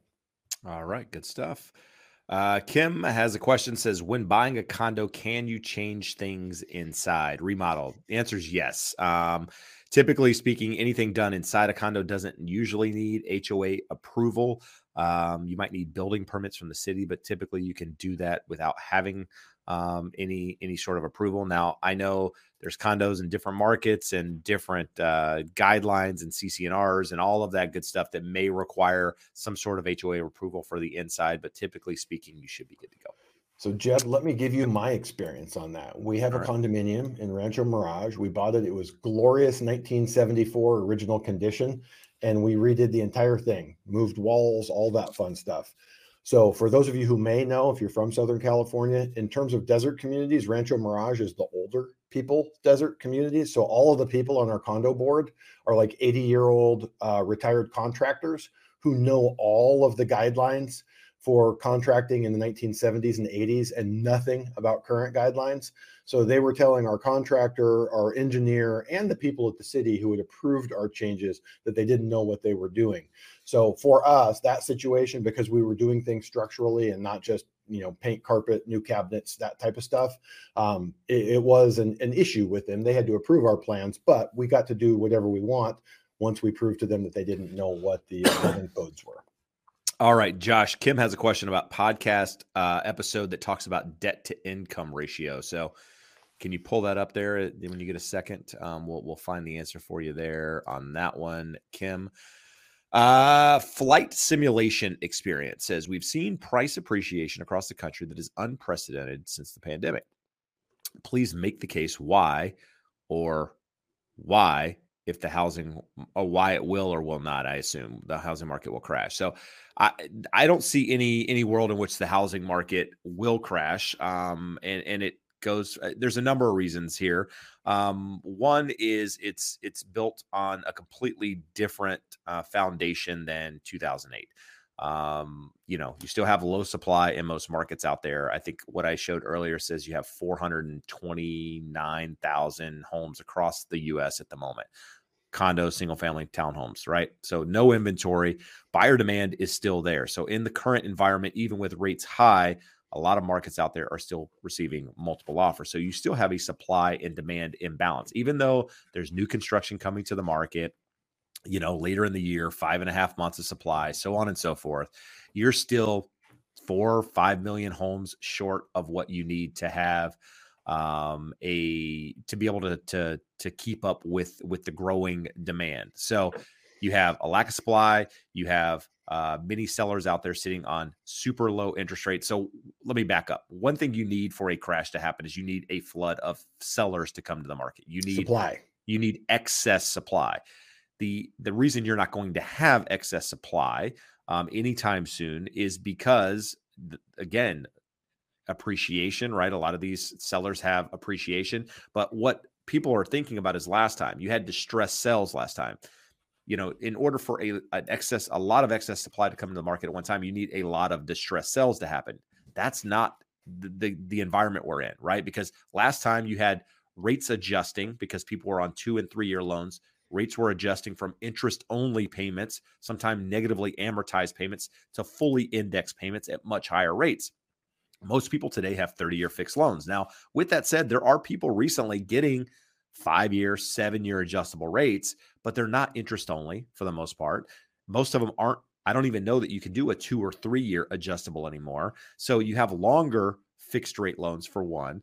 Um, you got record equity in properties. You've got people, again, locking in 30 year fixed rates. You've got appreciation. You have a lack of supply. You got foreclosure sitting at record low levels. There's just, there's not a recipe. Now, typically speaking, when somebody asks this question, the reason they ask this question, and again, I'm not saying this is you, but it's it's because people are priced out of the market because they don't agree with where prices are going because they can't afford it. It has to crash, and so that's not a recipe for needing a crash. The things that we talked about a moment ago are why crashes happen. And and at the moment we don't have any of those indicators that said Eh, that says a crash is is it needs to happen, right? We've seen home prices pull back. Normal. We've talked about this for a year, year and a half. You're going to see home prices pull back because we saw 30, 40% appreciation in some markets out there. You know, when what would normally happen over that two year period is maybe 8%, maybe 9% on the high side. You saw 40. That's not normal. So you have to have some pullbacks in prices again for wages to catch up, for you know just affordability to kind of catch up and get back closer to that trend. So, Josh, that was a long way of answering the question, uh, but I know you have some things to add to it. I agree with everything you said. Obviously, we talk a lot. We're on the same page with this, but the the question or what what happens over the long haul, everything will experience mean reversion. So the point that you made is indisputable when we say on a nationwide basis, what, what is it, Jeb? Like 4.8, 4.9% over the last 70 years, historical annual appreciation? Yeah, 4.7 or something like that. 4.7, yeah. somewhere yeah. in that range. We just came off of a three year period where most areas are somewhere between 30 and 50%. So you get that in three years when we should have got 16 or 17%. What has to happen going forward? People say, well, it means it has to crash. It has to, to have this huge drop. It does not for all of the reasons that Jeb listed. It does need to correct and it does need to revert to that mean. So my expectation would be for the foreseeable future, it wouldn't be reasonable to expect not just those outsized gains of 15, 20%. It might not be reasonable to expect 5% appreciation. We could have five years where the market goes nowhere.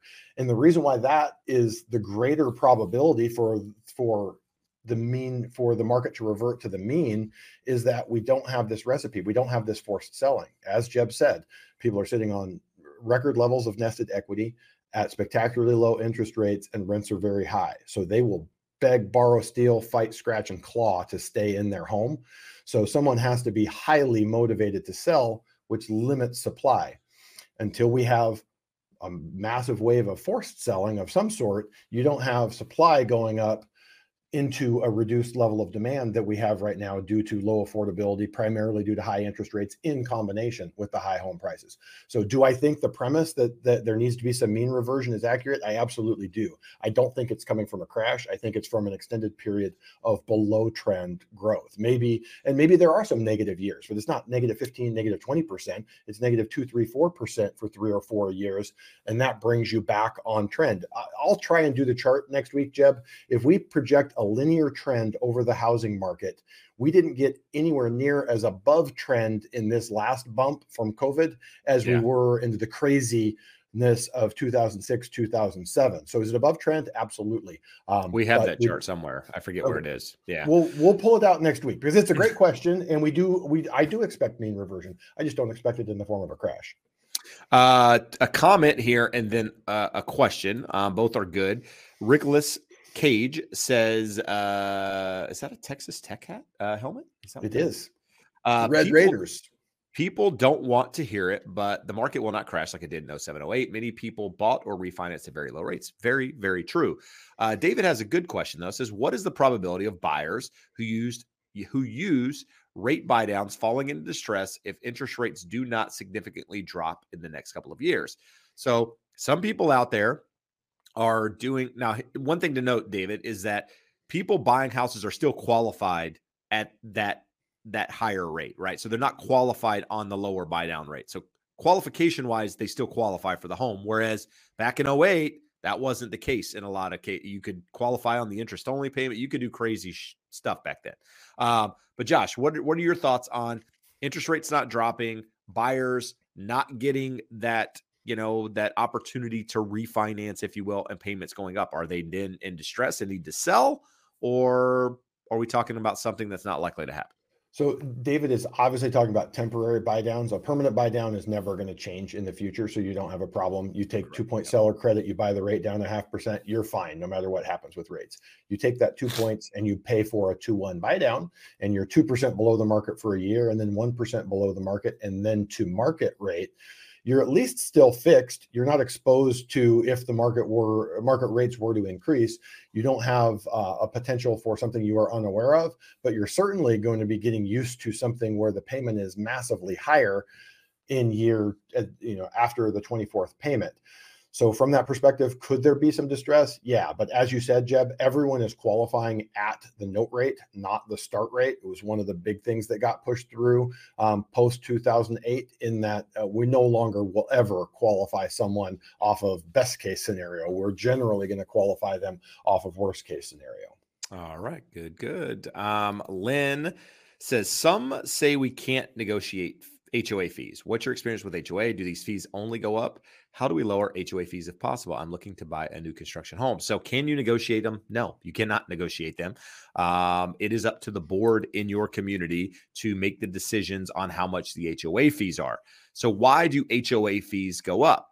Well, it's because the expenses, the cost to maintain that community typically go up over time. Inflation um, is is part of it. Reserves, having to build reserves to be able to pay for the the replacements of things like streets, and if it's a condo community, maybe they do roofs and paint, and maybe there's a pool and there's maintenance around the pool, and so and, and landscaping and all of these things, right? So they're building reserves. So what can happen sometimes is is the the financials of that community are mismanaged for a number of reasons people just not knowing what they're doing overpaying undercharging ten, uh, homeowners and not building proper reserves and therefore having to raise them substantially in order to to get back on track. But typically hoa fees go up over time uh, because of inflation because the cost of things go up over time not 100% i was on the board of an hoa um, we were we reduced HOA fees three times, three years in a row. We reduced HOA fees,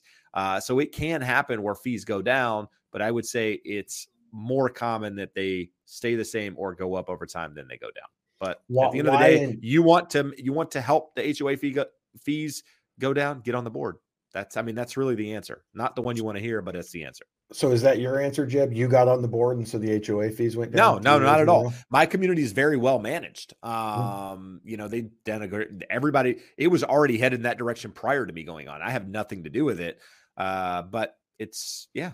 If you want to make a an impact, or I just wanted to know what the hell was going on. That's why I joined the board. Um, and I, I say that thinkless, it's a thinkless job.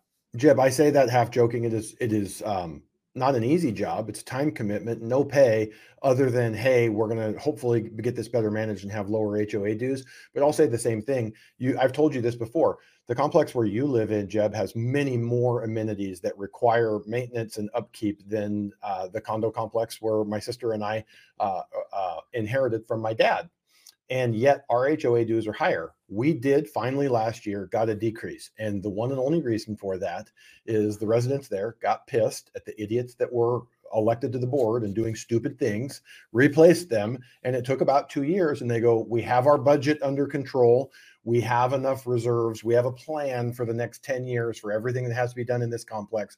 And we went from like $535 to 489 so is it a huge difference? No but 535 was absurd for the level of amenities we had.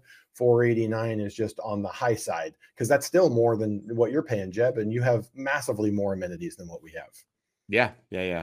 Uh, yeah significantly more um, I'm looking for the episode on debt to income. I, I, went through the entire spreadsheet, Jeb. I don't think we've covered it. I think Kim came up with a spectacular idea for this week's episode. Well, we have covered it though, but we've talked about we've covered it, but not as a topic in and of itself, where someone could go to this and understand all the nuances of debt to income ratio, what's included, what isn't, and what is allowed in different programs. I think well, where can we direct her to start? Because that would be a good place to. Uh... There was nothing great in there. Um, okay, I, we right. probably covered it in terms of the one where we talk about uh, so you don't qualify for as much as you want. What can you do to improve it? We probably discussed it in there, um, okay. but I don't know that we've we've gone super in detail. There's probably five ten minute nuggets in several of the episodes, but not a full laid out end to end discussion. Well, we suck. That's it. I mean, sorry. Speak for yourself. So can't, can't can't can't help you. Uh Okay. Well, I was going to try to find it for you, but it looks like Josh has told us that it doesn't happen. So we'll record one for you, uh, Kim, and um, and let you know when it's when it's when it's happening. Nostradamus Jeb has entered the chat. So make sure John Rodriguez has called for a crash in early April. He didn't say what's going to crash, but there's going to be a crash in early April. Ooh, I bet so a car crash. I bet there's going to be a car crash on the 405. We're going to we're going to timestamp this moment on March 1st. So in the next 45 days would be as in early April. Dude, that dummy Robert crash. Kiyosaki, bro. I see a headline that that guy calls a crash like every three days. Eventually, that guy's going to be right. Yeah. Eventually. Yep. But it's not going to be on the housing. It's going to be on something else. Uh, ooh, what are we doing? It is 6:35, Josh. Time just flies when you're having the time of your life like us. Kim has a, another easy question here. Uh, are the Feds going to meet again this month? They never meet um, more than, than once a month. So they do have a March meeting. So March 21 to 22. Oh, oh again, yes. again May, again June, July, September, October, I December. Was thinking they meet in February they meet 10 times a year and so we've got one two three four five six. We got seven more to to go this year. And unfortunately it looks like jeb that may meeting is before we get our may cpi figures which uh, which should have some some good news. There you go. There you go. Uh, if you don't think there's going to be a crash and there is a lack of supply and rates are planning to go up near term, then you think it's a great time to buy now or lock to lock the appreciation. I don't necessarily think you're going to see a lot of appreciation, quite frankly. Um, you know, I think there's an opportunity for it to happen, but I also think there's an opportunity for it to go down um, a little bit as well. If rates go up and stay up, chances are prices are going to come down a little bit. If rates come back down, which I expect them to, that's going to put you know, more or less a floor in in where prices can go unless you see a huge amount of sellers flood to the market. And I don't think that's going to happen unless you see rates go significantly lower, which I don't see a case for that happening anytime in, you know, in the near future. So, I don't think there's a rush to go out and buy a house. I think if you can find the right house now, the payment makes sense to you, money in the bank, longer term time horizon, great, go buy it. Uh, but I wouldn't be stressing like, hey, if I don't buy a house to now, it's going to be worth significantly more tomorrow. I, I don't I don't think that that's the market we're in anymore. Yeah, I understand the logic. Uh, there are some people out there that are not dumb that have have outlined why they think it's a great time to buy real estate because of those reasons. I don't believe that. We go back to the question uh, that we had a few minutes ago about the crash, and we talk about mean reversion. Because I do believe mean reversion is coming, not necessarily a crash. I don't think we're going to see some type of, of level of appreciation that people should be jumping in and buying real estate with both hands right now. It's just not that type of a tailwind market like we saw the last two, three years. Agreed, agreed. Um, I think the the Fed meeting is actually the 22nd, not the 21st, but I might be wrong. Could 21st and 22nd. Oh, there you go. All right. 21st and the 22nd. Uh, Josh, uh, Kel would like to know do we get a flashback pick or a video tonight? Should we? Should we find one? I don't know that there's anything worthy of putting out there, but you know, you've seen the best. We gave you the two best. We gave you the best picture and the best video. There's some good stuff out there. Uh, we'll see what we can find. I don't know if it's going to happen tonight because we need to research it, but maybe next week. How's that? Um, we've we've clearly gone off the deep end here because we're losing viewers by the uh, by the second. Um, what do we got here, Josh? Do we have any questions here? We don't really have a lot of questions. Here's a so question I'm, that that cannot really be answered, but Lynn wants to know. Not sure if you've answered this, but do you think rates will go above eight percent in the next few months? Um, let's back into what has to happen. At the peak, the spread between mortgage rates and the 10 year treasury was 3%. So that would tell us we would have to have a 5% 10 year treasury. I don't expect that to happen, but if we're laying odds on it, is it a 0% chance? It's absolutely not a 0% chance. We would have to continue to see the big spread between 10 years and mortgages, and the 10 year would have to go to 5%. Don't expect it to happen, but it is not outside the realm of possibility. All right, good stuff. Um, we got we had one here pop up. Um, lowly, lowly tard. Oh, that's that's not nice. You're not allowed to say that anymore. Your wife yelled at me. lowly tard.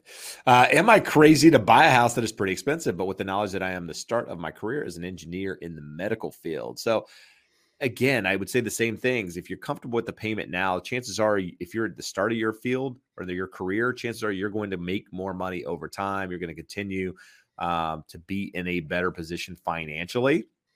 So if it makes sense now, um, it could be a good opportunity, you know. But it's a, it's to each his own. It's you know, buying a house is one of those things. It it is a big step, even if you're financially in a good position. It's one of those things that probably going to have a little bit of buyer's remorse like as you're going through it just because it's such a big thing to deal with so just make sure you're comfortable with it and don't worry about all the other things um you know again if it's the right time in your life right? If you're 18 asking this question i don't know that that's the right time but if you're starting your career mid mid to late 20s thinking about family and all of that then you know it's probably a you're probably at the right point in your life. And uh, just let's talk about tailwinds. Educated in an in-demand position in a in-demand and growing field. So all yep, of those absolutely. things. I mean, there are there are certain industries that you know go up and down, ebb and flow. Like if you were a, a realtor or a mortgage broker, you got great years and you have lesser years. Your field is not like that. So if you feel like all the other dominoes are in place, I'd say go for it. Good stuff. Uh, so what we're going to do here is we are once again going to ask that you hit the thumbs up if you found any value tonight. Also, going to mention the podcast one more time. Uh, new episodes post on Tuesday. The Educated Homebuyer, go check it out. This episode will come on Friday, but we're not getting a lot of questions. So my voice is scratchy. We're going to end it here. Josh, any final words? I just want to know if the folks want to see the green screen videos that we used to do of Jeb's Market Update that had a, a set that looks like a dungeon, like you're keeping people in a basement dungeon. Are you? Market do you have that to show now? I do. Uh, well, why not? This is going to be interesting, guys. Do you have the actual green screen? I I do. I do have both. Do you, you want? Is that is that no. what you're wanting? You're wanting no, to show no. Both? Show show the edit. I mean, the edited version. These when when is the date? What is the date on this, Josh? Uh, December of 2014. Wow, guys, this is gonna be awful. So we're gonna upload this video file.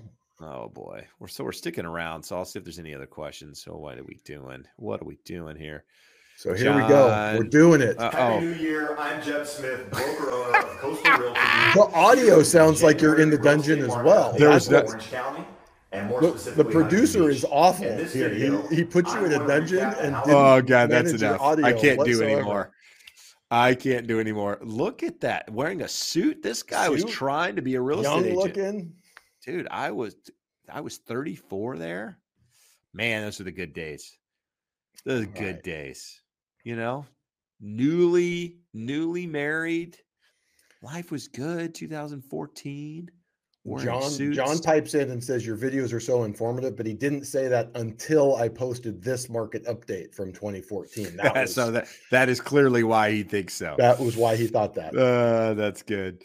Anyhow, uh, we appreciate you guys watching. Always appreciate the support. Check out the podcast, like, subscribe to the channel here. Go check out the Educated Homebuyer podcast on YouTube as well. All those things lead us um, to education. Josh, I can't click the end broadcast here, so you're gonna have to help me out. I'm stuck. All Oh, right. there we go. Are we? You got it. Yeah, we're good. Adios, guys. Thanks for listening to The Educated Homebuyer. Want to connect with us or to a local expert in your area? Please reach out at theeducatedhomebuyer.com slash expert. If you found any value today, please be sure to rate and review us on your favorite podcast platform. In addition, we ask that you share it with your friends and subscribe to us on YouTube. And make sure to follow us on social media. Thanks again for listening.